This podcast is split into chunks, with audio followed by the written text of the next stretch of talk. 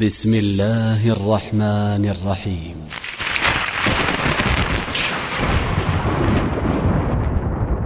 البراهين الجلية. من العادات التي يجب تركها ودفنها طاعة لله تعالى ولرسوله صلوات الله وسلامه عليه العادات الجاهلية القبلية المنتنة. البراهين الجلية في إبطال العادات القبلية الجاهلية. فإنها تسفك بها الدماء وتقتل بها الأنفس المعصومة وتستحل بها أموال المعصومين بغير حق وتسبب الشحناء والقطيعة. أم آتيناهم كتابا من قبله فهم به مستمسكون بل قالوا إنا وجدنا آباءنا على أمة وإنا وإنا على آثارهم مهتدون عادات مثار الجار. ومثار الخوي. ومثار العاني. ومثار الجيرة ومثار القبالة. ومثار الضيف. ومثار الدم. والمثار الأسود. والمثار الأبيض. والمثار الدسم. البراهين الجلية في إبطال العادات القبلية الجاهلية. غضب قبيلة قاتل العم على قبيلة المقتول. إذا أقيموا القصاص. على القاتل. ولم يعفوا عنه. ومقاطعتهم مقاطعة دائمة. وعدم الزواج منه ولا تزويج أحد منهم. وهذا فيه عدم الرضا. بحكم الله تعالى. والسخط من ذلك. فلا وربك لا يؤمنون حتى يحكموك فيما شجر بينهم ثم لا يجدوا في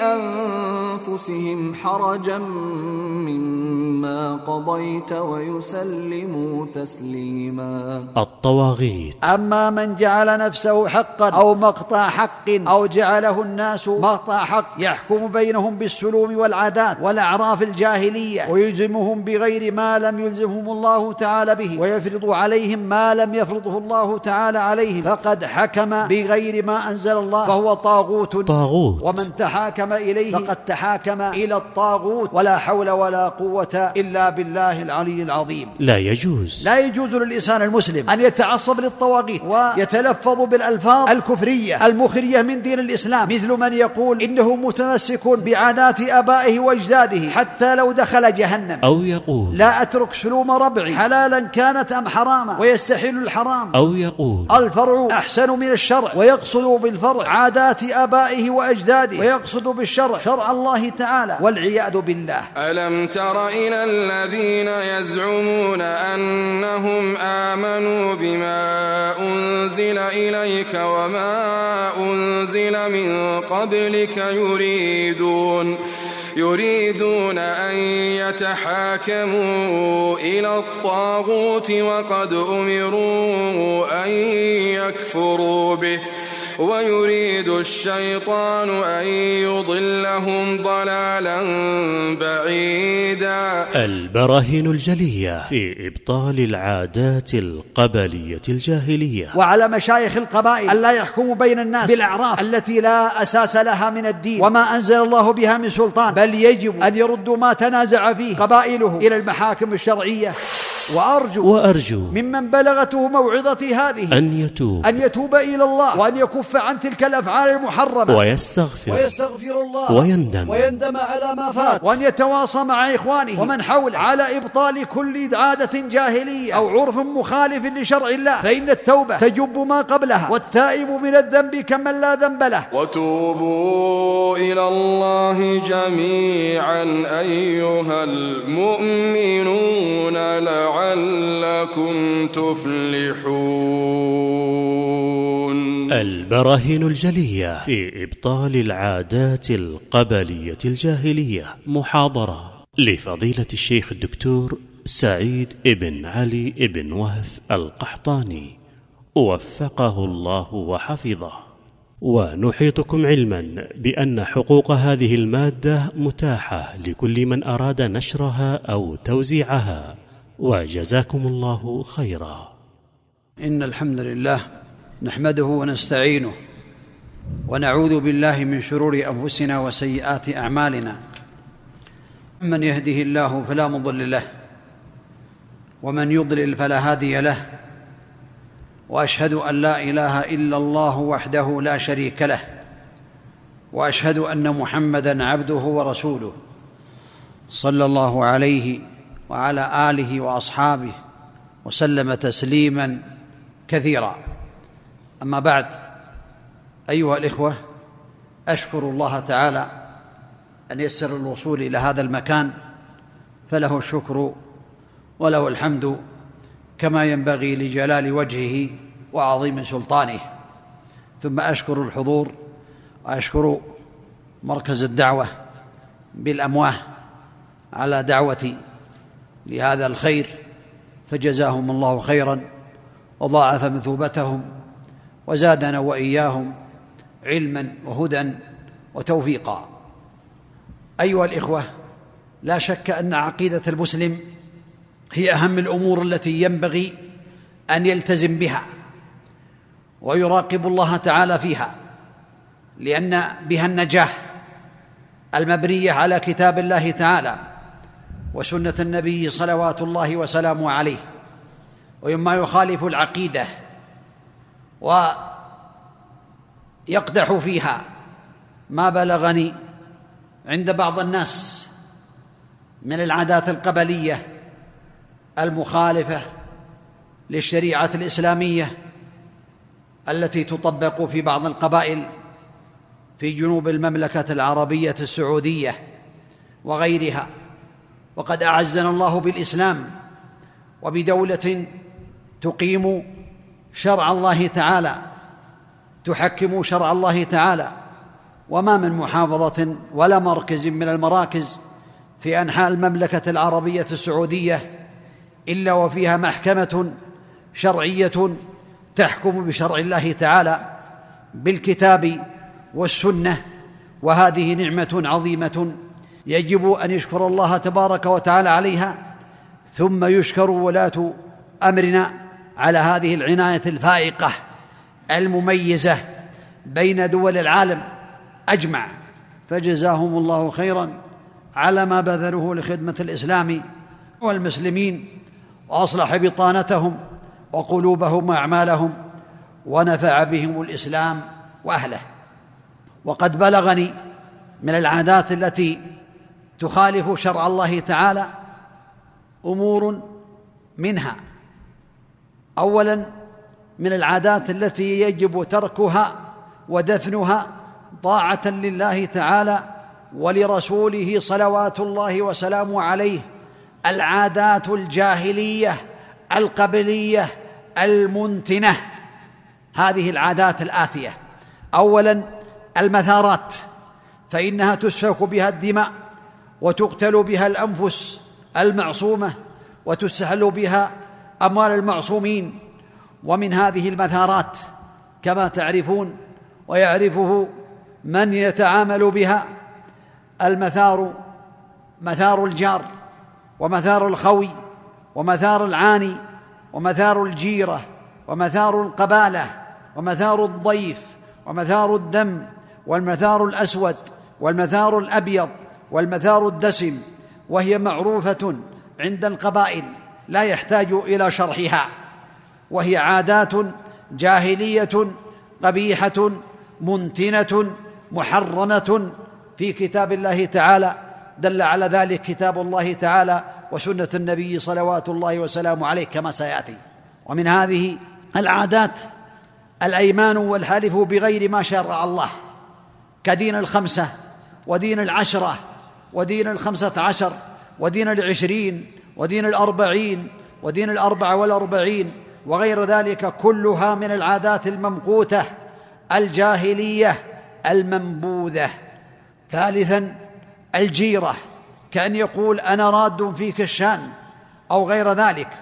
وهذه تسبب سفك الدماء والاعتداء على المعصومين وتفرق بين الناس وتورث العداوة والشحناء وتسبب قتل الأنفس المعصومة. وأما الجيرة المشروعة فهي لولي أمر المسلمين للمشركين الحربيين حتى يسمعوا كلام الله.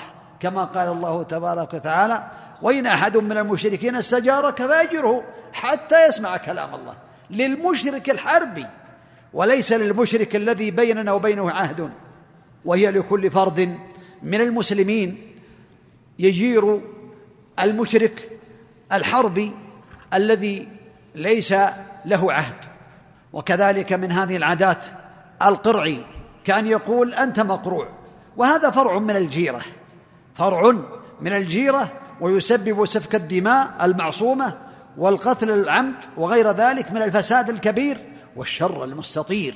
خامسا القبالة عادة جاهلية تسبب سفك الدماء واستحلال الأموال المعصومة بغير حق وتسبب الشحناء والقطيعة وقتل الأنفس المعصومة.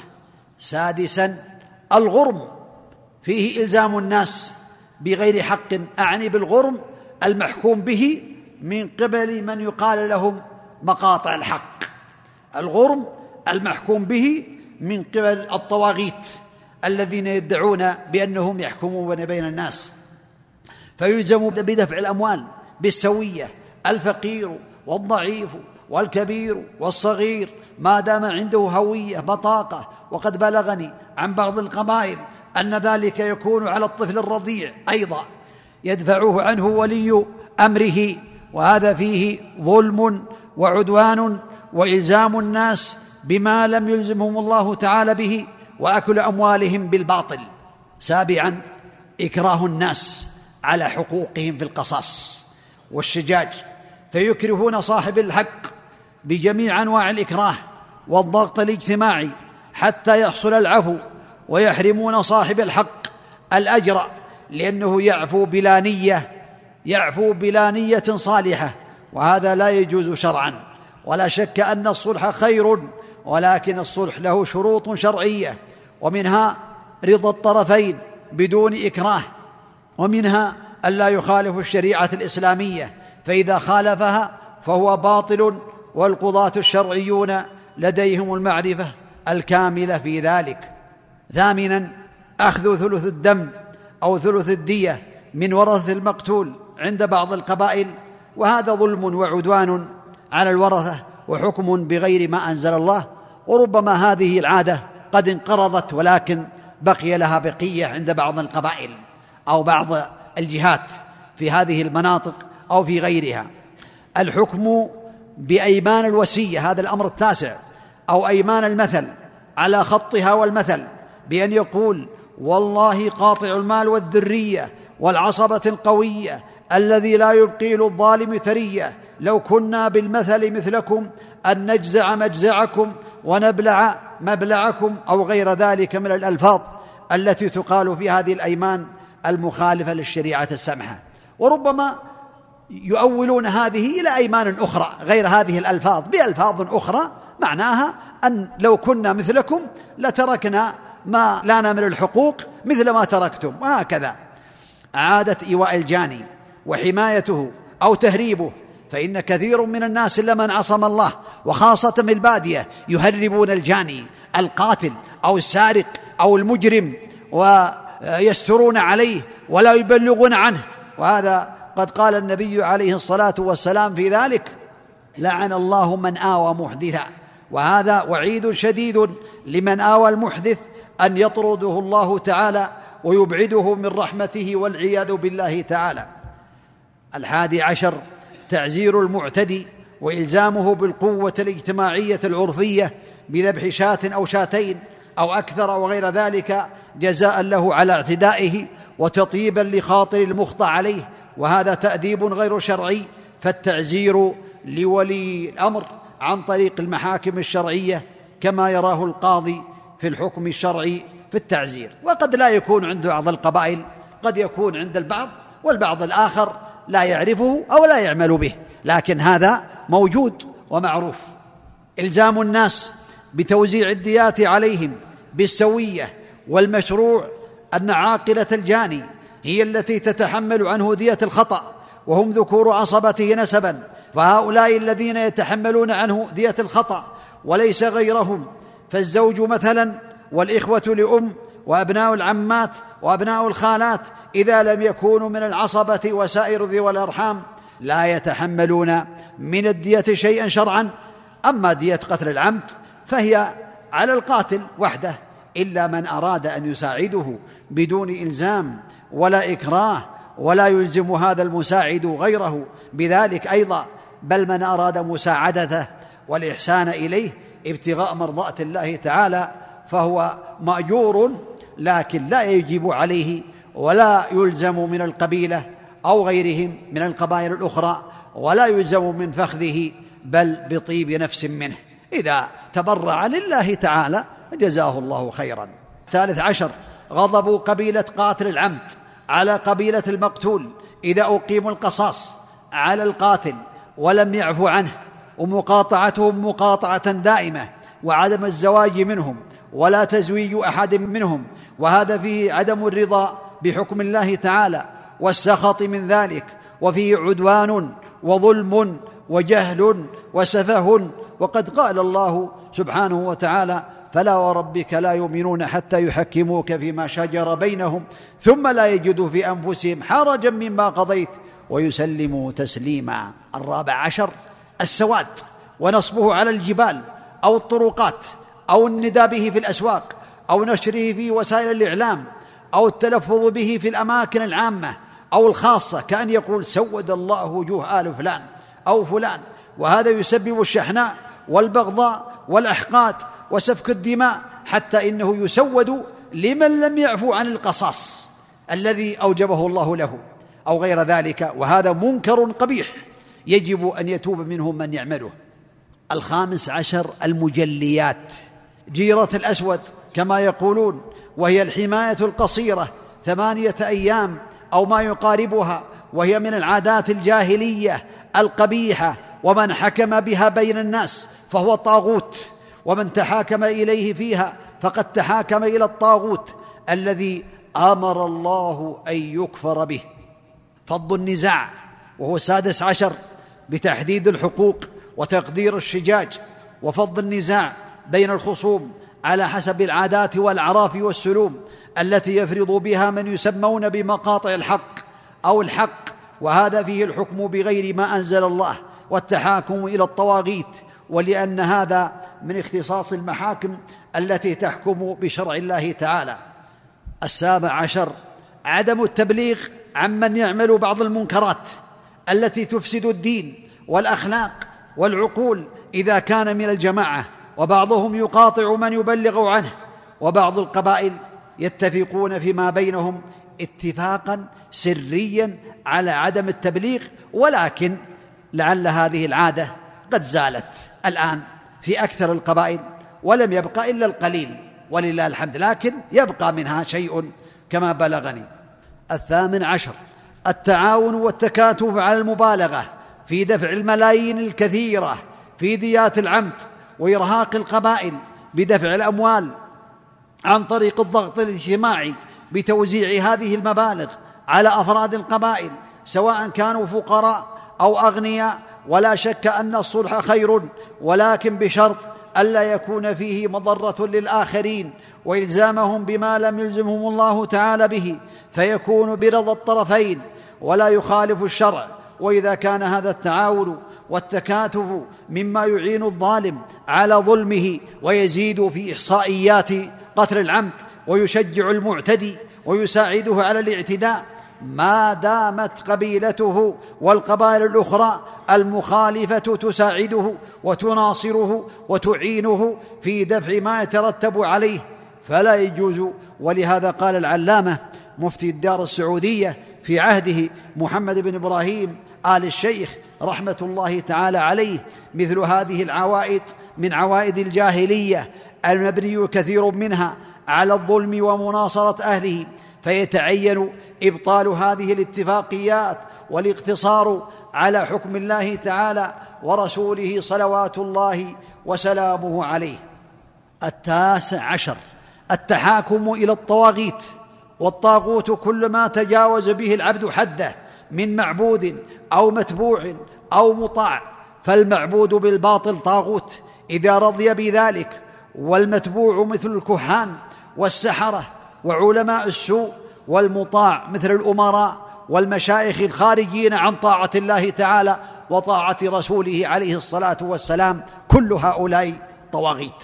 فمن تحاكم إلى غير ما جاء به الرسول صلى الله عليه وسلم فقد حكم الطاغوت وتحاكم إليه فطاغوت كل قوم من يتحاكمون إليه غير الله ورسوله صلى الله عليه وسلم أو يعبدونه من دون الله أو يتبعونه على غير بصيرة من الله أو يطيعونه فيما لا يعلمون أنه طاعة لله. قال ابن القيم رحمه الله تعالى فهذه طواغيت العالم. وقد أمر الله تعالى بالكفر بالطاغوت. فقال تعالى ألم تر إلى الذين يزعمون أنهم آمنوا بما أنزل إليك وما أنزل من قبلك يريدون أن يتحاكموا إلى الطاغوت وقد أمروا أن يكفروا به ويريد الشيطان أن يضلهم ضلالا بعيدا. وقال لا إكراه في الدين. قد تبين الرشد من الغي فمن يكفر بالطاغوت ويؤمن بالله فقد استمسك بالعروة الوثقى. لا انفصام لها والله سميع عليم. وقال تعالى الله ولي الذين آمنوا يخرجهم من الظلمات إلى النور والذين كفروا أولياؤهم الطاغوت يخرجونهم من النور إلى الظلمات أولئك أصحاب النار هم فيها خالدون. وقال سبحانه ولقد بعثنا في كل أمة رسولا أن اعبدوا الله واجتنبوا الطاغوت فمنهم من هدى الله ومنهم من حقت عليه الضلاله فسيروا في الأرض فانظروا كيف كان عاقبة المكذبين. وقال تعالى والذين اجتنبوا الطاغوت أن يعبدوها وأنابوا إلى الله لهم البشرى فبشر عباد. ومن رؤوس الطواغيت من حكم بين الناس بغير ما أنزل الله عز وجل ومن أحسن من الله حكما لقوم يوقنون. العشرون مقطع الحق كما يقولون والحق هو الله تعالى. الحق هو الله. كما بين الله تعالى في القرآن من أسمائه الحق فالحكم له والتحاكم إليه وحده وبما أنزل على رسوله عليه الصلاة والسلام. أما من جعل نفسه حقا أو مقطع حق أو جعله الناس مقطع حق يحكم بينهم بالسلوم والعادات والأعراف الجاهلية ويلزمهم بغير ما لم يلزمهم الله تعالى به ويفرض عليهم ما لم يفرضه الله تعالى عليهم. فقد حكم بغير ما أنزل الله فهو طاغوت ومن تحاكم إليه فقد تحاكم إلى الطاغوت. ولا حول ولا قوة إلا بالله العلي العظيم. قد قال الله تعالى فإن تنازعتم في شيء فردوه إلى الله والرسول إن كنتم تؤمنون بالله واليوم الآخر ذلك خير وأحسن تأويلا. وقال عز وجل وما اختلفتم فيه من شيء فحكمه إلى الله. الحادي والعشرين التعصب للطواغيت. لا يجوز للإنسان المسلم أن يتعصب للطواغيت ويتلفظ بالألفاظ الكفرية المخرية من دين الإسلام. مثل من يقول إنه متمسك بعادات أبائه وأجداده حتى لو دخل جهنم أو يقول لا أترك سلوم ربعي حلالا كانت أم حراما ويستحل الحرام أو يقول الفرع أحسن من الشرع ويقصد بالفرع عادات أبائه وأجداده ويقصد بالشرع شرع الله تعالى والعياذ بالله أو يقول النار ولا العار. ويستحل ما يدخل النار.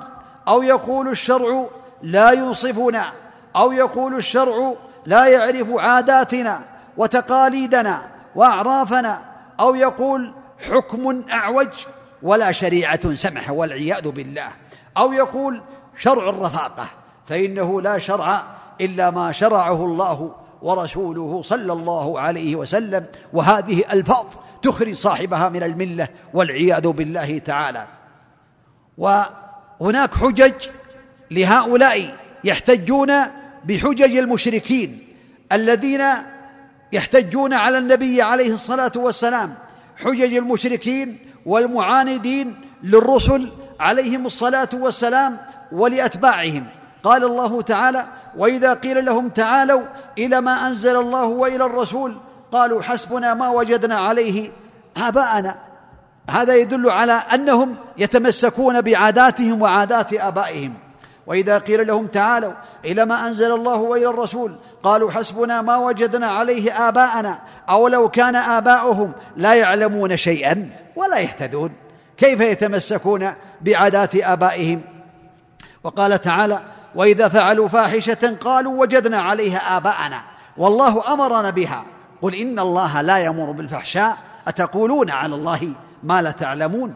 قال العلامة السعدي رحمه الله تعالى قوله تعالى مبينا لقبح حال المشركين الذين يفعلون الذنوب وينسبون أن الله أمرهم بها وإذا فعلوا فاحشة وهي كل ما يستفحش ويستقبح ومن ذلك طوافهم بالبيت عرى. قالوا وجدنا عليها أباءنا وصدقوا في هذا والله أمرنا بها وكذبوا في هذا لأن الله لم يأمر بها. ولهذا رد الله تعالى عليهم هذه النسبة فقال قل إن الله لا يأمر بالفحشاء أي لا يليق بكماله وحكمته أن يأمر عباده بتعاطي الفواحش ولا هذا الذي يفعله المشركون ولا غيره.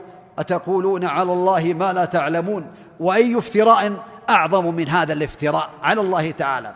وقال تعالى قالوا أجئتنا لتلفتنا عما وجدنا عليه آباءنا وتكون لكم الكبرياء في الأرض وما نحن لكما بمؤمنين. قال الله تعالى قالوا بل وجدنا آباءنا كذلك يفعلون. قالوه لإبراهيم عليه الصلاة والسلام. وقال الله تعالى وإذا قيل لهم اتبعوا ما أنزل الله قالوا بل نتبع ما وجدنا عليه آباءنا.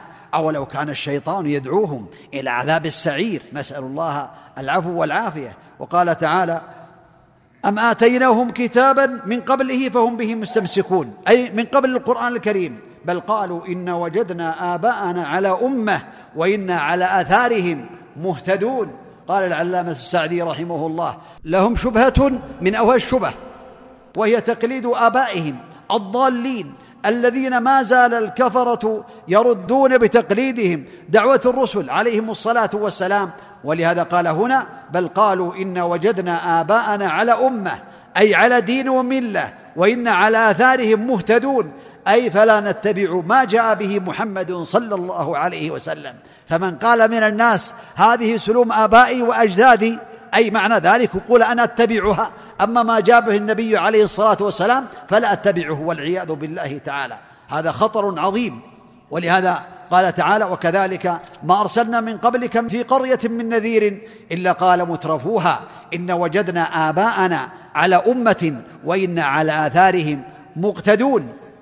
ثالثا وجوب التحاكم إلى الكتاب والسنة ونبذ ما سوى ذلك للأدلة الآتية. منها قوله تعالى كما تقدم ألم تر إلى الذين يزعمون أنهم آمنوا بما أنزل إليك؟ وما أنزل من قبلك يريدون أن يتحاكموا إلى الطاغوت وقد أمروا أن يكفروا به ويريد الشيطان أن يضلهم ضلالا بعيدا. هذا من أعظم الأدلة على نبذ العادات الجاهلية.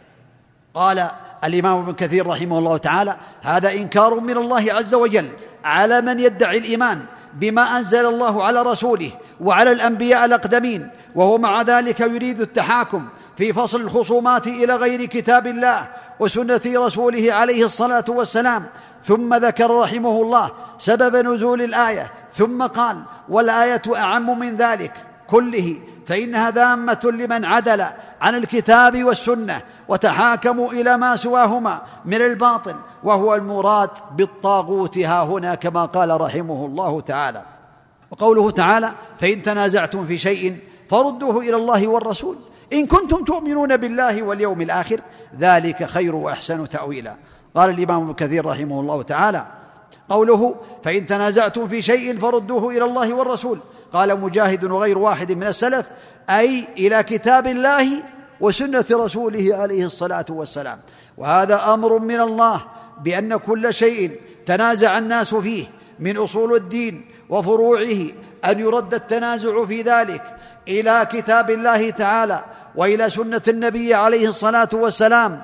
كما قال تعالى وما اختلفتم فيه من شيء فحكمه إلى الله. فما حكم به كتاب الله وسنة رسوله عليه الصلاة والسلام وشهد له بالصحة فهو الحق وماذا بعد الحق إلا الضلال؟ ولهذا قال تعالى إن كنتم تؤمنون بالله واليوم الآخر.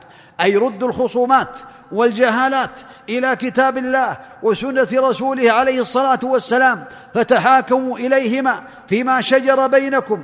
إن كنتم تؤمنون بالله واليوم الآخر فدل على أن من لم يتحاكم في مجال النزاع إلى الكتاب والسنة ولا يرجع إليهما في ذلك فليس مؤمنا بالله ولا باليوم الآخر والعياذ بالله تعالى. وإن قال ذلك قوله ذلك خير أي التحاكم إلى كتاب الله وسنة رسوله عليه الصلاة والسلام في فصل النزاع إليهما خير وأحسن تأويلا أي وأحسن عاقبة ومآلا. قوله تعالى فلا وربك لا يؤمنون حتى يحكموك فيما شجر بينهم ثم لا يجدوا في أنفسهم حرجا مما قضيت ويسلموا تسليما. قوله تعالى أفحكم الجاهلية يبغون ومن أحسن من الله حكما لقوم يوقنون. قال الإمام ابن كثير رحمه الله ينكر الله تعالى على من خرج عن حكم الله المحكم المشتمل على كل خير الناهي عن كل شر وعدل إلى ما سواه من الآراء والأهواء والاصطلاحات التي وضعها الرجال بلا مستند من شريعة الله إلى أن قال رحمه الله ومن فعل ذلك منهم فهو كافر. يجب قتاله. حتى يرجع إلى حكم الله ورسوله فلا يحكم سواه في قليل ولا كثير. قال الله تعالى أفحكم الجاهلية يبغون؟ أي يبتغون ويريدون وعن حكم الله يعدلون؟ ومن أحسن من الله حكما لقوم يوقنون؟ أو أي ومن أعدل من الله في حكمه لمن عقل عن الله شرعه وآمن به وأيقن وعلم أنه تعالى أحكم الحاكمين وأرحم بخلقه من الوالدة بولدها فإنه تعالى هو العالم بكل شيء القادر على كل شيء العادل في كل شيء.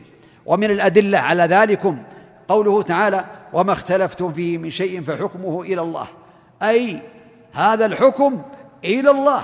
ذلكم الله ربي عليه توكلت وإليه أنيب. وقوله تعالى أتخذوا أحبارهم ورهبانهم اربابا من دون الله والمسيح ابن مريم وما أمروا إلا ليعبدوا الها واحدا. لا إله إلا هو سبحانه عما يشركون. قد روي عن عدي بن حاتم أنه سمع النبي صلى الله عليه وسلم يقرأ هذه الآية اتخذوا أحبارهم ورهبانهم اربابا من دون الله قال فقلت إنا لسنا نعبدهم فقال أليس يحرمون ما أحل الله؟ فتحرمونه؟ ويحلون ما حرم الله فتستحلونه؟ قلت بلى. قال فتلك عبادتهم. فالإنسان الذي يطيع من يحكم بغير ما أنزل الله فهو يعبده من دون الله والعياذ بالله تعالى. ومن الحديث قول النبي عليه الصلاة والسلام وهو واقف بعرفات ألا كل شيء من أمر الجاهلية تحت قدمي موضوع ودماء الجاهلية موضوعة وإن أول دم أضع من دمائنا دم بن ربيعة ابن الحارث كان مسترضعا في بني سعد فقتلته هذيل. وربا الجاهلية موضوع وأول ربا أضع ربانا ربا عباس بن عبد المطلب فإنه موضوع كله. هذا هو كلام النبي عليه الصلاة والسلام. قال الإمام النووي رحمه الله تعالى في هذه الجملة إبطال أفعال الجاهلية وبيوعها التي لم يتصل بها قبض وأنه لا قصاص في قتلها وأن الإمام وغيره ممن يأمر بمعروف أو ينهى عن منكر ينبغي أن يبدأ بنفسه وأهله فهو أقرب إلى قبول قوله وإلى طيب نفس من قرب عهده بالإسلام أو كما قال رحمه الله تعالى. إجماع العلماء انتبه إجماع العلماء أي علماء الإسلام على تحريم الحكم بالأعراف والعادات القبلية الجاهلية المخالفة للشريعة الإسلامية والقوانين الوضعية المضادة لكتاب الله العزيز وسنة رسوله عليه الصلاة والسلام وأن من فعل ذلك فقد أتى منكرا عظيما وجرما كبيرا واثما مبينا وضلالا بعيدا. قال الإمام عبد العزيز ابن عبد الله ابن باز رحمه الله تعالى وقد أجمع العلماء على أن من زعم أن حكم غير الله أحسن من حكم الله أو أن هدي غير رسول الله صلى الله عليه وسلم أحسن من هدي الرسول عليه الصلاة والسلام فهو كافر كما أجمعوا على أن من زعم أنه يجوز لأحد من الناس الخروج عن شريعة محمد صلى الله عليه وسلم أو تحكيم غيرها فهو كافر ضال. انتهى كلامه رحمه الله تعالى. رابعا أقوال العلماء. الراسخين في العلم في تحريم الحكم بالأعراف والعادات الجاهلية القبلية. قال شيخ الإسلام ابن تيمية رحمه الله تعالى قال ولا ريب أن من لم يعتقد وجوب الحكم بما أنزل الله على رسوله فهو كافر فمن استحل أن يحكم بين الناس بما يراه هو عدلا من غير اتباع لما أنزل الله فهو كافر. فانه ما من أمة إلا وهي تأمر بالحكم بالعدل وقد يكون العدل في دينها ما رآه أكابرهم بل كثير من المنتسبين للإسلام. اسمع يقول كثير من المنتسبين للإسلام يحكمون بعاداتهم التي لم ينزل الله تعالى بها من سلطان كسوالف البادية. سوالف البادية يعني أخبار البادية. وكوامر المطاعين فيهم ويرون أن هذا هو الذي ينبغي الحكم به دون الكتاب والسنة. قال رحمه الله تعالى وهذا هو الكفر فإن كثيرا من الناس أسلموا ولكن مع هذا لا يحكمون إلا بالعادات الجارية لهم التي يأمر بها المطاعون.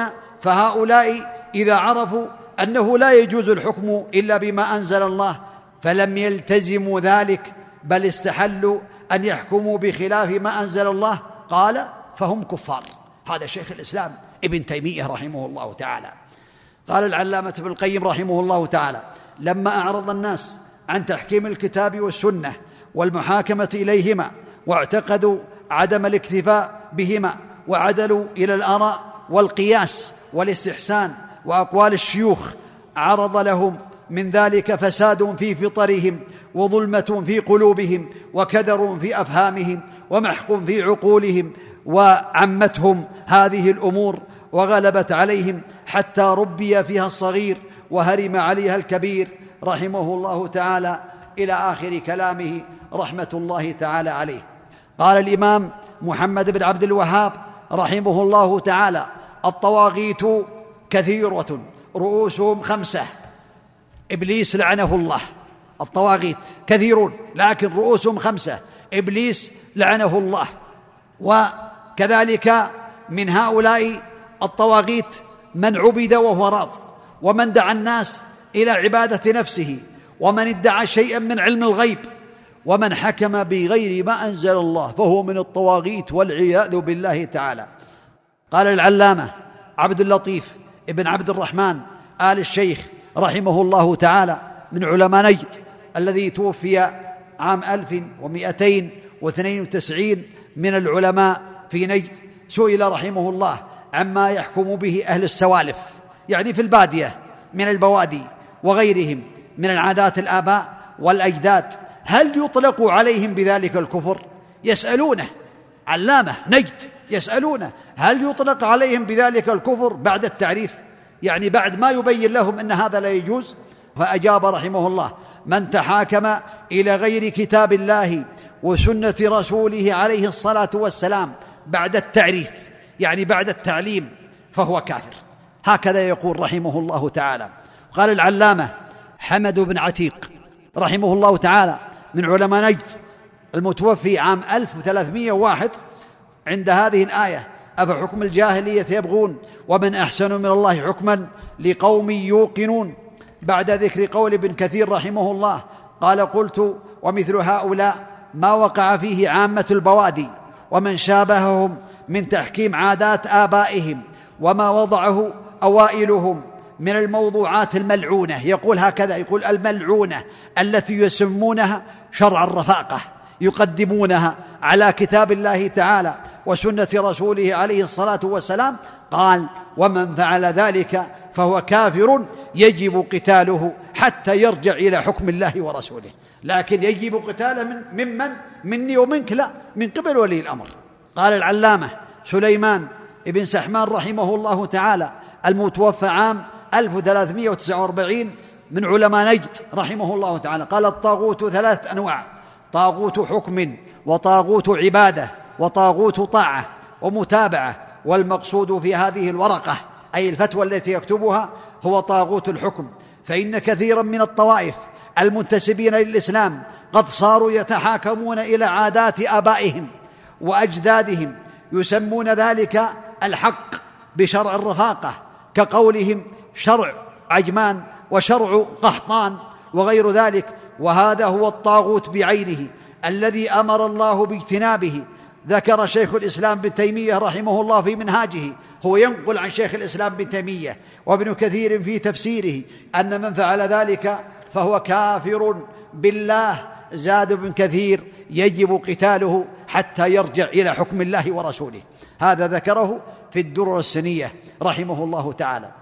وقال ابن سحمان رحمه الله تعالى ما ذكرناه من عادات البوادي التي تسمى شرع الرفاقة. هو من هذا الجنس من فعله فهو كافر. يجب قتاله حتى يرجع إلى حكم الله ورسوله فلا يحكم سواه في قليل ولا كثير. هكذا يقول العلماء رحمهم الله تعالى. واسمعوا كلام الإمام محمد بن إبراهيم آل الشيخ مفتي الدار السعودية في عهده. رحمه الله تعالى قال بلغنا أنه موجود من بعض الرؤساء ببلد الرين. قل ببلد الرين. تعرفونها بلاد من بلاد نجد بلاد قحطان هناك. قال بلغنا أنه موجود من بعض الرؤساء ببلد الرين من يحكم بالسلوم الجاهلية فساءنا ذلك جدا وأوجب علينا الغيرة لأحكام الله وشرعه لأن ذلك في الحقيقة حكم بغير ما أنزل الله. ثم قال رحمه الله يتحتم على ولاة الأمور التأديب البليغ لكل من ارتكب هذه الجريمة التي قد تفضي إلى ما هو أكبر إثما من الزنا والسرقة. لأن كل من خالف أمر الله وأمر رسوله عليه الصلاة والسلام وحكم بين الناس بغير ما أنزل الله متبعا لهواه ومعتقدا أن الشرع لا يكفي لحل مشاكل الناس. قال فهو طاغوت. قد خلع ربقة الإيمان من عنقه وإن زعم أنه مؤمن. انتهى كلامه رحمه الله تعالى من الفتاوى في المجلد الثاني عشر صفحة 289 هذا كلام خطير على المسلم الذي يحكم الطواغيت ويحكم من يقال لهم مقاطع الحق. قال الإمام عبد العزيز بن عبد الله بن باز رحمه الله تعالى قال في إحياء العادات القبلية والأعراف الجاهلية ما يدعو إلى ترك التحاكم إلى كتاب الله وسنة رسوله عليه الصلاة والسلام. قال وفي ذلك المخالفة لشرع الله المطهر. إلى أن قال وبهذا يعلم أنه لا يجوز إحياء قوانين القبائل وأعرافهم وأنظمتهم التي يتحاكمون إليها بدلا من الشرع المطهر الذي شرعه أحكم الحاكمين وأرحم الراحمين. بل يجب يقول الشيخ ابن باز رحمه الله بل يجب دفنها. يعني دفنها في التراب كما يدفن الكافر. بل يجب دفنها وإماتتها والإعراض عنها والاكتفاء بالتحاكم إلى شرع الله تعالى. ففيه صلاح الجميع وسلامة دينهم ودنياهم وعلى مشايخ القبائل. اسمع وعلى مشايخ القبائل الا يحكموا بين الناس بالأعراف. التي لا أساس لها من الدين وما أنزل الله بها من سلطان بل يجب أن يردوا ما تنازع فيه قبائلهم إلى المحاكم الشرعية. انتهى كلامه رحمه الله تعالى من الفتاوى المجلد الثامن صفحة 272 هذا كلام الإمام ابن باز رحمه الله تعالى. أين الناس من هذا الكلام؟ قال العلامة صالح بن فوزان ابن عبد الله الفوزان رحمه الله تعالى عضو هيئة كبار العلماء ولا يزال حيا. عمره ما يقارب الثمانين. من علماء الإسلام. قال رحمه الله تعالى من حكم بغير ما أنزل الله هذا يعم كل حكم بغير ما أنزل الله بين الناس. في الخصومات والمنازعات. حكم بينهم بالقانون أو بعوائد البدو والسلوم التي عليها البدو والقبائل. وأعرض عن كتاب الله هذا هو الطاغوت يحكمون بغير ما أنزل الله. موجود. اسألوه الآن موجود. حي رحمه الله. ويدعون أن هذا من الإصلاح والتوفيق. يقولون هذا صلح. ويدعون أن هذا من الإصلاح والتوفيق بين الناس. قال هذا كذب. الإصلاح لا يكون إلا بكتاب الله والتوفيق بين المؤمنين لا يكون إلا بكتاب الله تعالى. انتهى كلامه رحمه الله تعالى. وقال حفظه الله أي الفوزان والطاغوت المراد به كل حكم غير حكم الله سواء كان عوائد البادية أو أنظمة الكفار أو قوانين الفرنس أو الإنجليز أو عادات القبائل كل هذا طاغوت وكذا تحكيم الكهان. فالذي يقول إنهما سواء كافر أي يسوي بين حكم الله وحكم غيره والعياذ بالله. وأشد منه من يقول إن الحكم بغير ما أنزل الله أحسن من الحكم بما أنزل الله. هذا أشد أي أشد كفرا. خامسا حكم من حكم بالعادات والأعراف القبلية. ما حكمه؟ هل يكون مسلم أو عاصي؟ قال الله تعالى ومن لم يحكم بما أنزل الله فأولئك هم الكافرون وقال تعالى وكتبنا عليهم فيها أن النفس بالنفس والعين بالعين والأنف بالأنف والأذن بالأذن والسن بالسن والجروح قصاص فمن تصدق به فهو كفارة له. ومن لم يحكم بما أنزل الله فأولئك هم الظالمون وقال عز وجل وليحكم أهل الإنجيل بما أنزل الله فيه ومن لم يحكم بما أنزل الله فأولئك هم الفاسقون. فقد وصف الله عز وجل من لم يحكم بما أنزل الله بالكفر والظلم والفسوق. وقد ثبت عن ابن عباس أنه كفر دون كفر ما لم يستحله قال الإمام محمد بن إبراهيم رحمه الله تعالى مفتي الدار السعودية في عهده أنعم به وأكرم. قال رحمه الله سجل الله تعالى على الحاكمين بغير ما أنزل الله الكفر والظلم والفسوق ومن الممتنع أن يسمي الله عز وجل الحاكم بغير ما أنزل الله كافرا ولا يكون كافرا بل هو كافر مطلقا إما كفر عمل وإما كفر اعتقاد. من فضلك اقلب الشريط. ثم قسم الكفر رحمه الله تعالى المخرج من دين الإسلام إلى ستة أنواع ذكرها. وقال في النوع السادس وهو مما يخرج عن الإسلام في عوائد الباديه قال السادس ما يحكم به كثير من رؤساء العشائر. يعني هذا كفر يخرج من دين الإسلام.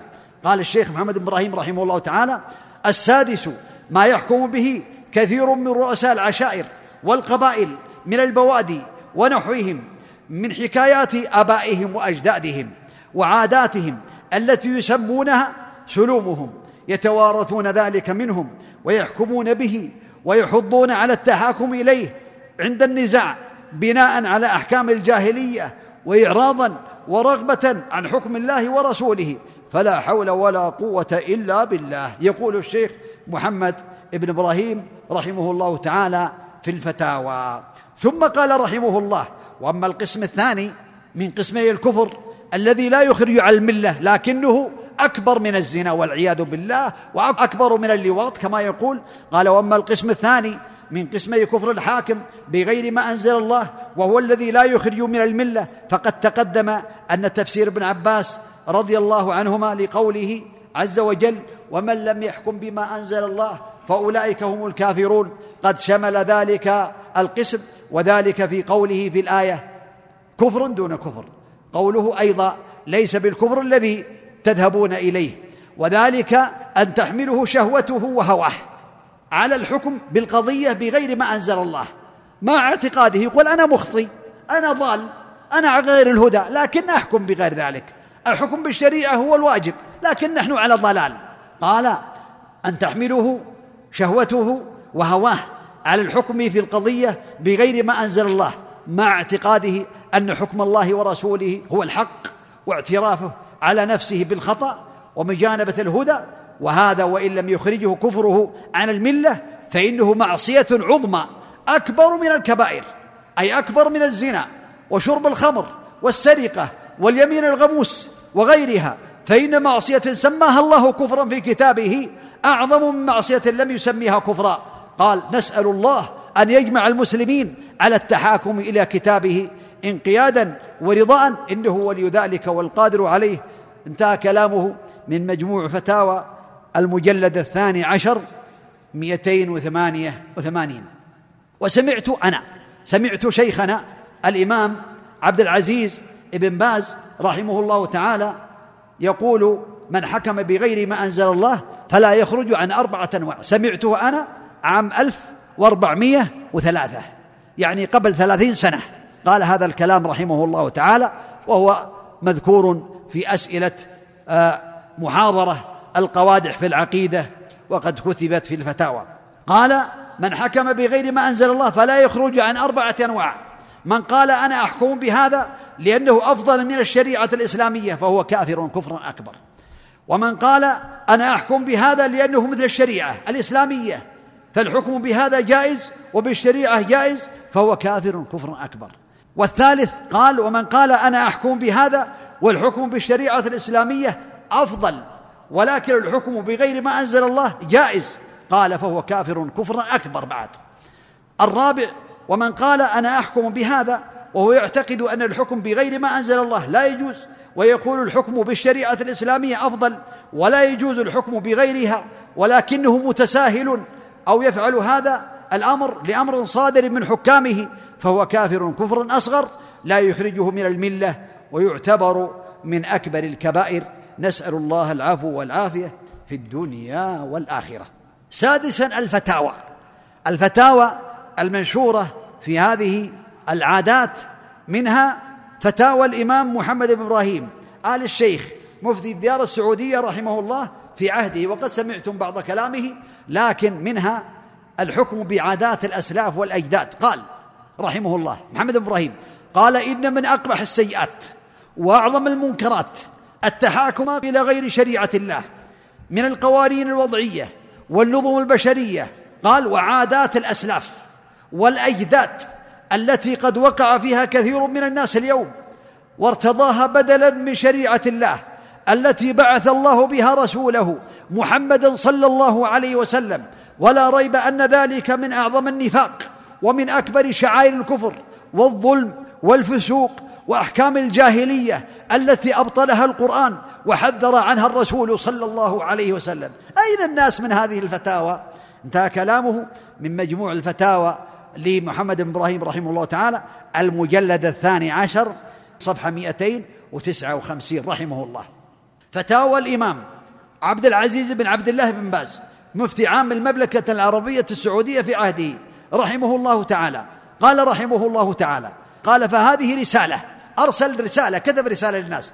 قال فهذه رسالة موجزة ونصيحة لازمة في وجوب التحاكم إلى شرع الله تعالى والتحذير من التحاكم إلى غيره. كتبتها لما رأيت وقوع بعض الناس في هذا الزمان في تحكيم غير شرع الله. والتحاكم إلى غير كتاب الله وسنة رسوله عليه الصلاة والسلام. قال من العرافين والكهان وكبار عشائر البادية ورجال القانون الوضعي وأشباههم جهلا من بعضهم لحكم عملهم ذلك ومعاندة ومحادة لله ولرسوله من آخرين. وأرجو أن تكون نصيحتي هذه معلمة للجاهلين ومذكرة للغافلين. وسببا في استقامة عباد الله على صراطه المستقيم. إلى أن قال رحمه الله تعالى ولا إيمان هذا ابن باز يقولها رحمه الله ولا إيمان لمن اعتقد أن أحكام الناس وآراءهم خير من حكم الله ورسوله أو تماثله وتشابهه أو أجاز أن يحل محلها الأحكام الوضعية والأنظمة البشرية وإن كان معتقدا بأن أحكام الله خير وأكمل وأعدل.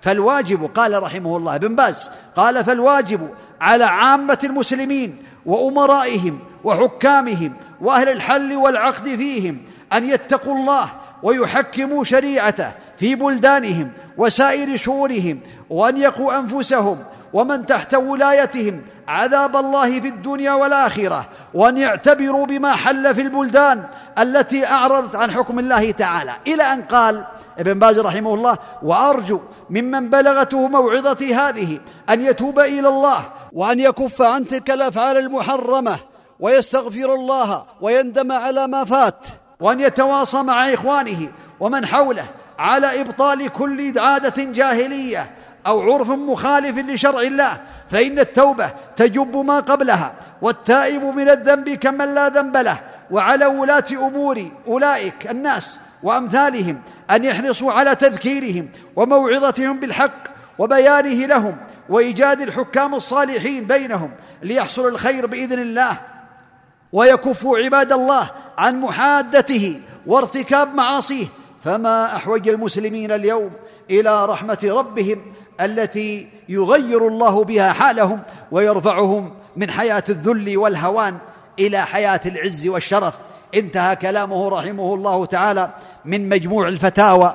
المجلد الأول صفحة 72 والمجلد الأول صفحة 79 والمجلد الأول صفحة 181 فتاوى اللجنة الدائمة للبحوث العلمية والإفتاء في العادات القبلية سئلت اللجنة الدائمة عن حكم التحاكم إلى الأحكام العرفية عند مشايخ القبائل فأجابت بالفتوى رقم ستة آلاف ومئتين وستة عشر. قالت اللجنة يجب على المسلمين أن يتحاكموا إلى الشريعة الإسلامية لا إلى الأحكام العرفية ولا إلى القوانين الوضعية وما ذكرته ليس صلحا في الحقيقة يعني السائل. يذكر أشياء يقولون هذه صلح وهي عادات قبلية. قالوا ما ذكرته أي السائل؟ ليس صلحا في الحقيقة وإنما هو تحاكم إلى مبادئ وقواعد عرفية ولذا يسمونها مذهبا ويقولون لمن لم يرضى بالحكم بمقتضاها إنه قاطع المذهب وتسميته صلحا لا يخرجه عن حقيقته من أنه تحاكم إلى الطواغيت. كثير من الناس الآن إذا حكموا بين الناس بالأعراف يقولون صلح. هذا صلح. هذا ليس صلحا إذا كان مبنيا على عادات الآباء والأجداد. هذا ما يقل صلح. ثم الحكم الذي عينوه من الذبح أو الضرب بآلة حادة على الرأس حتى يسيل منه الدم ليس حكما شرعيا. هذه عادات في الطائف وما جاور الطائف. كانوا يعني عندهم عادات مثلا المخطئ يأتي ويضرب رأسه بجنبية حتى يسيل الدم حتى يقول المخطئ عليه يقول أبيض أبيض. هذه عادات يعني في بعض القبائل وليست هنا. وعلى هذا يجب على مشايخ القبائل هذا المقصود ألا يحكموا بين الناس بهذه الطريقة. ويجب على المسلمين ألا يتحاكموا إليهم إذا لم يعدلوا عنها. إلى الحكم بشرع الله واليوم ولله الحمد قد نصب ولي الأمر. قضاة يحكمون بين الناس ويفصلون في خصوماتهم بكتاب الله وسنة رسوله عليه الصلاة والسلام ويحلون مشكلاتهم بما لا يتنافى مع شرع الله تعالى فلا عذر لأحد في التحاكم إلى الطاغوت بعد إقامة من يتحاكم إليه من علماء الإسلام ويحكم بحكم الله سبحانه وتعالى. قالت اللجنة وبالله التوفيق وصلى الله على نبينا محمد وآله وصحبه وسلم. اللجنة الدائمة للبحوث العلمية والإفتاء برئاسة سماحة الشيخ ابن باز رحمه الله تعالى وعبد الرزاق عفيفي رحمه الله تعالى وعبد الله بن غديار رحمه الله تعالى وعبد الله بن قعود رحمه الله تعالى كلهم رحمهم الله ماتوا رحمة الله عليهم. وسئلت اللجنة الدائمة عن التحاكم إلى العادات والأعراف القبلية في تثليث الدم والضرب بالجنبية والحكم بالمنصوبة فأجابت بالفتوى. هذه عادات ربما بعضها انتهى ولكنها لا زالت عند بعض القبائل. قالت اللجنة الواجب على المسلمين أن يتحاكموا إلى الشريعة الإسلامية امتثالا لأمر الله تعالى وفي قوله تعالى وأن يحكم بينهم بما أنزل الله ولا تتبع أهواءهم وقوله تعالى ومن لم يحكم بما أنزل الله فأولئك هم الكافرون وقوله ومن لم يحكم بما أنزل الله فأولئك هم الظالمون وقوله تعالى ومن لم يحكم بما أنزل الله فأولئك هم الفاسقون وقوله فلا وربك لا يؤمنون حتى يحكموك فيما شجر بينهم ثم لا يجدوا في أنفسهم حرجا مما قضيت ويسلموا تسليما ويحرم على المسلمين التحاكم إلى الأحكام العرفية والمبادئ القبلية والقوانين الوضعية لأنها من التحاكم إلى الطاغوت الذي نهينا أن نتحاكم إليه. وقد أمرنا الله بالكفر به في قوله ألم تر إلى الذين يزعمون أنهم آمنوا بما أنزل إليك وما أنزل من قبلك؟ يريدون أن يتحاكموا إلى الطاغوت وقد أمروا أن يكفروا به ويريد الشيطان أن يضلهم ضلالا بعيدا.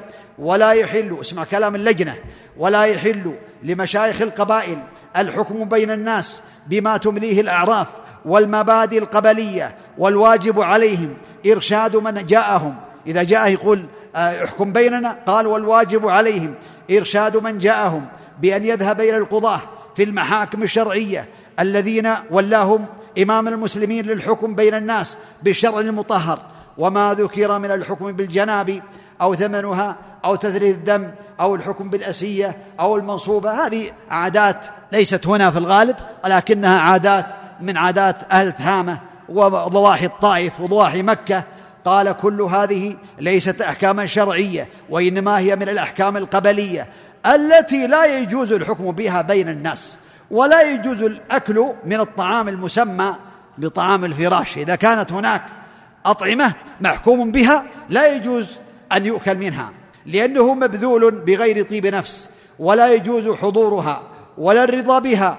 وبالله التوفيق وصلى الله على نبينا محمد بن عبد الله وعلى آله وصحبه وسلم اللجنة الدائمة للبحوث العلمية والإفتاء الرئيس رئيس اللجنة عبد العزيز بن عبد الله بن باز رحمه الله تعالى وعبد الله بن غديان رحمه الله تعالى مات قبل سنتين وصالح الفوزان حفظه الله تعالى وعبد العزيز آل الشيخ المفتي الآن حفظه الله تعالى وبكر أبو زيد رحمه الله تعالى. وسئلت اللجنة الدائمة عن أيمان الوسية وذبح الغنم في الحكم القبلي من باب التعزير فأجابت بالفتوى رقم.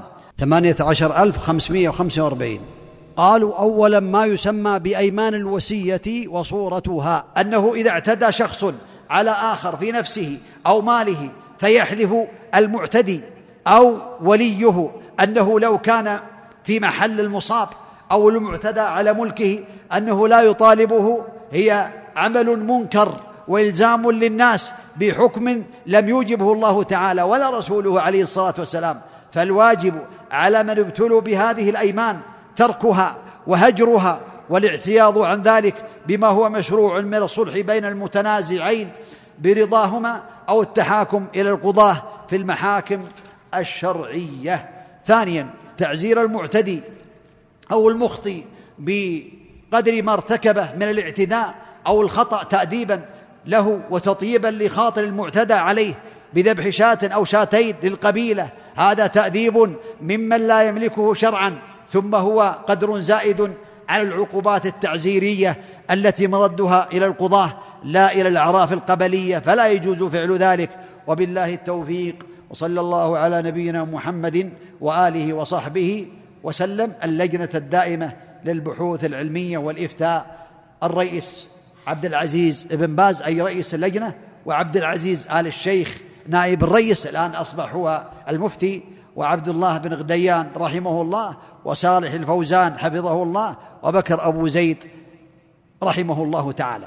وسئلت اللجنة الدائمة عن حكم اللاذة والعدالة. اللاذة هي عند تهامه لكن معناها الجيرة يلوذ به.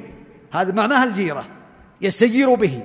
وسئلت اللجنة الدائمة عن حكم اللاذة والعدالة في أعراف بعض القبائل فأجابت الفتوى رقم 18561 وتاريخ 3 2 عام 1417 قالت ما ذكر في السؤال من عادات وأعراف قبلية هي أحكام جاهلية لا يجوز التحاكم إليها والرضا بها والواجب على المسلمين أينما كانوا التحاكم إلى الشريعة الإسلامية ونبذ الأحكام المخالفة لها لقول الله تعالى وأن احكم بينهم بما أنزل الله ولا تتبع أهواءهم. وقوله سبحانه فإن تنازعتم في شيء فردوه إلى الله والرسول. إن كنتم تؤمنون بالله واليوم الآخر ذلك خير وأحسن تأويلا. وقوله افحكم الجاهلية يبغون؟ ومن أحسن من الله حكما لقوم يوقنون. وبالله التوفيق وصلى الله على نبينا محمد وآله وصحبه وسلم. اللجنة الدائمة للبحوث العلمية الرئيس عبد العزيز بن عبد الله بن باز أي رئيس اللجنة؟ نائب الرئيس عبد العزيز آل الشيخ المفتي الآن عبد الله بن غديان رحمه الله صالح الفوزان حفظه الله بكر أبو زيد رحمه الله. وسئلت اللجنة الدائمة عن المعدال والخاتمة ومنع العاني ومعقد الحق ومسح اللحى والملفى عادات قبلية فأجابت في الفتوى رقم بعضها موجود وبعضها في تهامه يعني امسح ليتك والمعدال عدل يعني أشياء وهذه عادات قد يعني توجد في بعض القبائل وقد فنيت في بعض القبائل. قالت اللجنة يجب التحاكم إلى شرع الله تعالى في كل شيء. قال تعالى فإن تنازعتم في شيء فردوه إلى الله والرسول إن كنتم تؤمنون بالله واليوم الآخر. ذلك خير وأحسن تأويلا. وقول سبحانه فلا وربك لا يؤمنون حتى يحكموك فيما شجر بينهم ثم لا يجدوا في أنفسهم حرجا مما قضيت ويسلموا تسليما. قوله سبحانه أفحكم الجاهلية يبغون؟ ومن أحسن من الله حكما لقوم يوقنون؟ تقول اللجنة ولا يجوز التحاكم إلى عوائد القبائل ونحوها لأن هذا من التحاكم لغير ما أنزل الله بل يجب عليكم التحاكم عند قضاة المحاكم الشرعية. قالت اللجنة وبالله التوفيق صلى الله على نبينا محمد وآله وصحبه وسلم اللجنة الدائمة للبحوث العلمية والإفتاء. الرئيس عبد العزيز بن عبد الله بن باز رحمه الله وعبد العزيز آل الشيخ نائب الرئيس أصبح المفتي الآن حفظه الله وعبد الله بن غديان رحمه الله وصالح الفوزان حفظه الله وبكر أبو زيد رحمه الله تعالى. وسئلت اللجنة الدائمة عن حكم الإصلاح بين الناس بالعادات القبلية. اسمع بعض الناس يقول نصلح بين الناس. هذا صلح. أين ذاهبون قال صلح بين الناس وهي أحكام قبلية. سئلت اللجنة الدائمة عن حكم الإصلاح بين الناس بالعادات القبلية فأجابت بالفتوى رقم عشرين ألف وثمانمية وخمسة وأربعين. قالت إذا كان الإصلاح بين الناس يترتب عليه ارتكاب محرم أو التحاكم إلى القوانين الوضعية المخالفة لكتاب الله وسنة رسوله عليه الصلاة والسلام فإن ذلك لا يجوز. لقول الله تعالى ومن لم يحكم بما أنزل الله فأولئك هم الكافرون. فيجب على من يصلح بين الناس أن يصلح بينهم بالعدل ويحملهم على اتباع الحق وترك الظلم والعفو عن خصمه بأسلوب حسن وكلام طيب.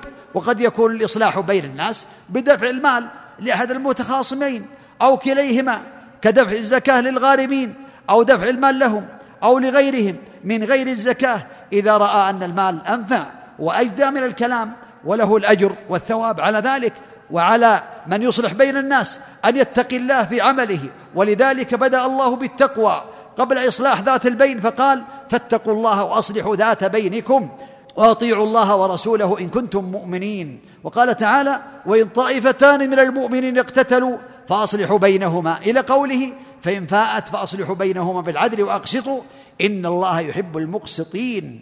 إنما المؤمنون إخوة فأصلحوا بين أخويكم واتقوا الله لعلكم ترحمون والإصلاح لا يكون بالعادات القبلية. قالوا وبالله التوفيق وصلى الله على نبينا محمد وآله وصحبه وسلم اللجنة الدائمة للبحوث العلمية والإفتاء الرئيس عبد العزيز بن عبد الله آل الشيخ وصالح الفوزان وبكر أبو زيد رحمه الله تعالى.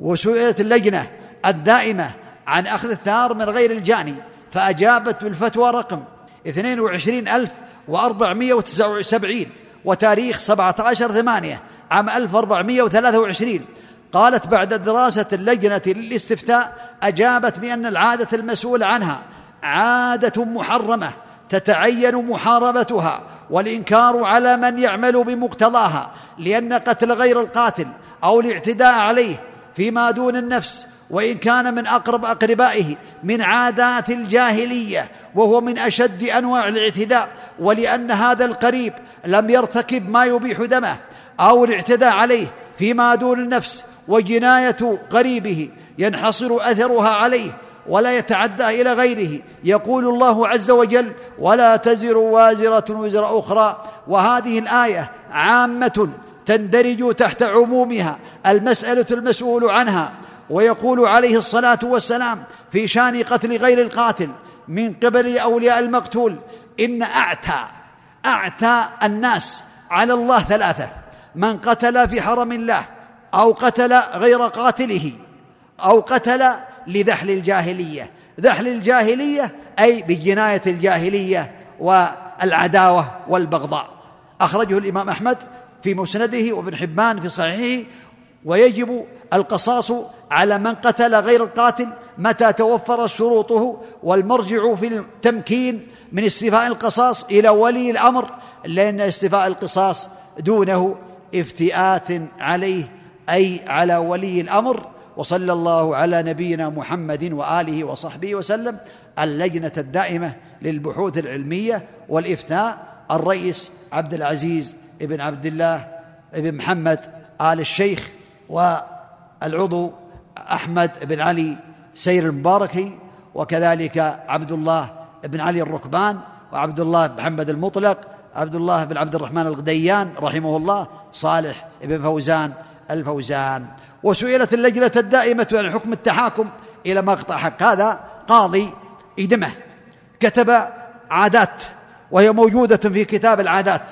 كتب سؤالا طويلا بين فيه المثارات ومقاطع الحق. ومثار الضيف وغير ذلك والغرم كتبه إلى اللجنة فأجابت عليه قالوا سئلت اللجنة الدائمة عن حكم التحاكم إلى مقطع حق وأخذ المثارات ودين الخمسة فأكثر والغرم فأجابت بالفتوى رقم ثلاثة وعشرين ألف ومئتين وإحدى عشر وتاريخ تسعة عشر اثنين عام 1426 هجرية بعد دراسة اللجنة الاستفتاء. أجابت بأن ما ذكر من الحكم والتحاكم إلى الأحكام العرفية والمبادئ القبلية كالثارات ودين الخمسة أو العشرة والغرم وغيرها كل هذه ليست أحكاما شرعية وإنما هي من الأحكام القبلية التي لا يجوز الحكم بها بين الناس ويحرم على المسلمين التحاكم إليها لأنها من التحاكم إلى الطاغوت الذي نهينا أن نتحاكم إليه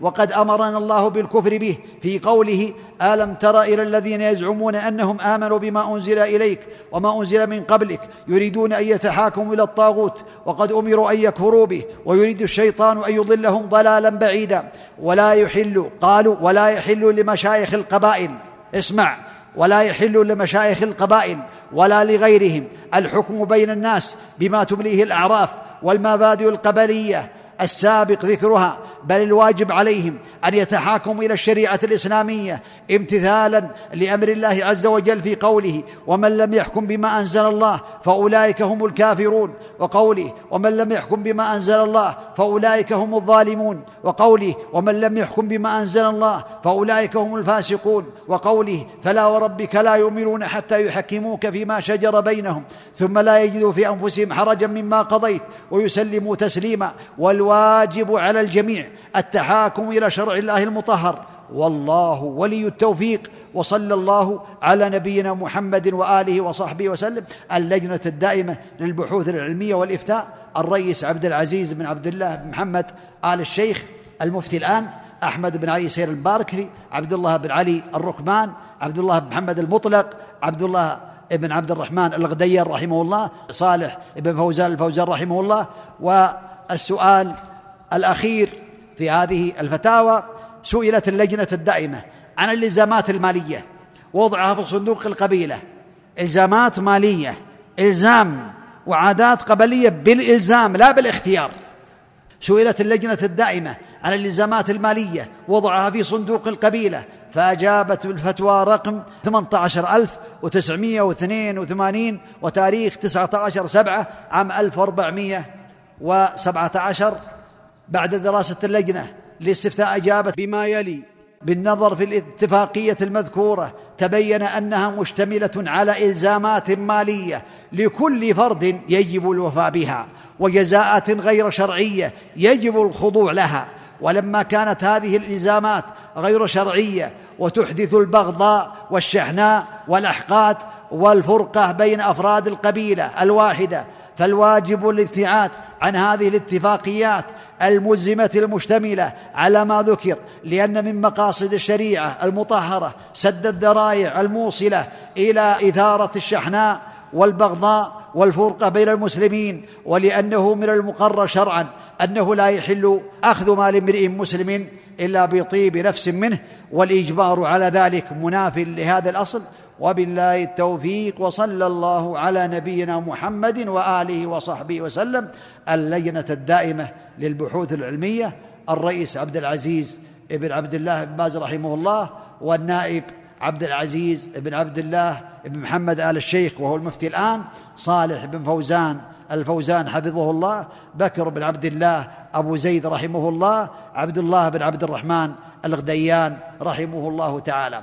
والكلمة الأخيرة نصيحتي لإخواني وجوب التوبة والحذر من غضب الله وسخطه فنصيحتي لكل مسلم أن يبتعد عن هذه العادات والاعراف المخالفة لشرع الله تعالى ولا يعمل بها ولا يعين من يعمل بها ويجب على من ابتلي بشيء من ذلك أن يتوب إلى الله تعالى فإن التائب من الذنب كمن لا ذنب له. وقد قال الله تعالى يا أيها الذين آمنوا توبوا إلى الله توبة نصوحا. وقال عز وجل وتوبوا إلى الله جميعا أيها المؤمنون لعلكم تفلحون. وإذا أخلص في توبته وحقق شروطها من الإقلاع عن الذنب والندم على ما فعل والعزيمة على الا يعود ورد الحقوق إلى أهلها أو طلب العفو منهم فإن الله يبدل سيئاته حسنات وكان الله غفورا رحيما ويجب على المشايخ الشمل ومشايخ القبائل والعشائر ونواب القبائل الحذر من هذه العادات وتحذير الناس من هذه الأحكام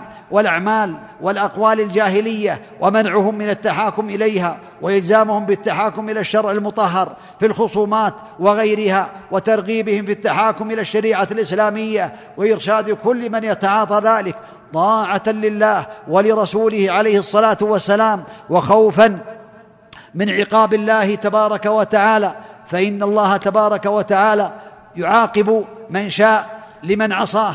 فقد قال الله تعالى فليحذر الذين يخالفون عن أمره أن تصيبهم فتنة أو يصيبهم عذاب أليم. وقال تعالى وما كان لمؤمن ولا مؤمنة إذا قضى الله ورسوله أمرا أن يكون لهم الخيرة من أمرهم ومن يعص الله ورسوله فقد ضل ضلالا مبينا. وقال عز وجل تلك حدود الله. ومن يطع الله ورسوله يدخله جنات تجري من تحت الأنهار خالدين فيها. وذلك الفوز العظيم. ومن يعص الله ورسوله ويتعدى حدوده يدخله نارا خالدا فيها وله عذاب مهين. وقال النبي عليه الصلاة والسلام وجعل الذل والصغار على من خالف أمري. رواه الإمام أحمد.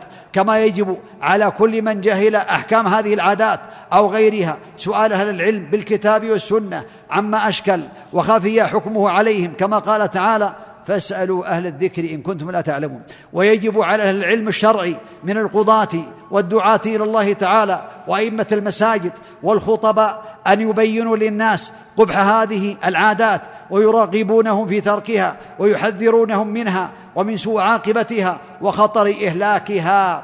ولا شك أن من اعتقد أن الحكم بالعادات القبلية الجاهلية والسلوم أفضل من حكم الله ورسوله أو اعتقد أنها مثل حكم الله ورسوله صلى الله عليه وسلم أو اعتقد جواز الحكم بها وقد بلغه أن الحكم بغير حكم الله لا يجوز فهو طاغوت كافر بإجماع العلماء قد خلع ربقة الإسلام من عنقه والعياذ بالله وإن زعم أنه مؤمن وأما من حكم بغير ما أنزل الله وحمله على ذلك شهوته وهواه مع اعتقاده أن حكم الله ورسوله صلى الله عليه وسلم هو الحق واعترافه على نفسه بالخطأ فهذا وإن لم يخرجه كفره عن الملة فهو معصية عظمى أكبر من الكبائر كالزنا وشرب الخمر والسرقة واليمين الغموس وغيرها فإن معصية سماها الله كفرا في كتابه أعظم من معصية لم يسميها كفرا.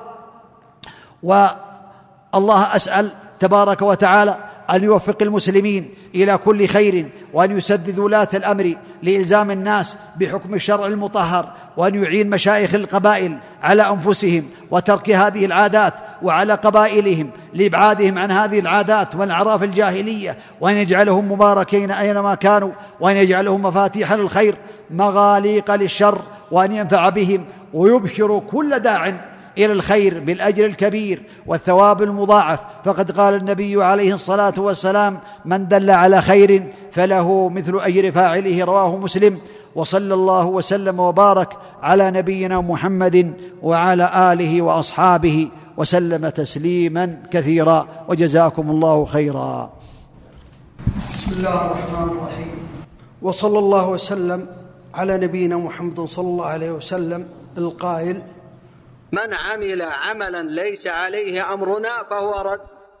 الآن اتضحت لنا الرؤية من الفتاوي والبيانات واتضح لنا الحق فماذا ننتظر؟ من كان يخاف الله سبحانه وتعالى فاتضح طريق الحق ومن كان يخاف القبائل وجماعته فنسأل الله سبحانه وتعالى أن يهدي قلبه ويرده إلى طريق الحق. الشيء الثاني حنا فخذ قبيلة آل طميران فخذ من قبيلة آل جحيش آل سليمان الحرقان قد رفضنا هذه العادات وتركناها واتبعنا طريق الحق. ونسأل الله سبحانه وتعالى أن نكون قدوة حسنة لنا أجرها وأجر من عمل بها إلى يوم القيامة. ونسأل الله سبحانه وتعالى أن يهدي قلوبنا ويهدينا إلى الحق. فهذه عادات وتقاليد تخالف شرعنا. وبعض هذه العادات والتقاليد تخرج الإنسان من الملة. وإذا خرج الإنسان من الملة فماذا بعد هذا الخروج من الملة؟ لهذا نسأل الله سبحانه وتعالى أن يوفقنا وإياكم لما يحب ويرضى. اذا أنا قلت لكم هذا الكلام لتعرفون إن فيه ناس إن خرجوا من هذه العادات والتقاليد ونسأل الله سبحانه وتعالى أن يكثرهم ويتبعون الحق ويتركون هذه العادات والتقاليد. ونسأل الله سبحانه وتعالى أن يوفقنا وإياكم وأن يجمعنا وإياكم في دار الكرامة عند الله سبحانه وتعالى. وصلى الله وسلم على نبينا محمد صلى الله عليه وسلم. جزى الله فضيلة الشيخ على ما قدم ونسأل الله تعالى أن يجعل هذه المحاضرة في موازين حسناته. والسلام عليكم ورحمة الله وبركاته.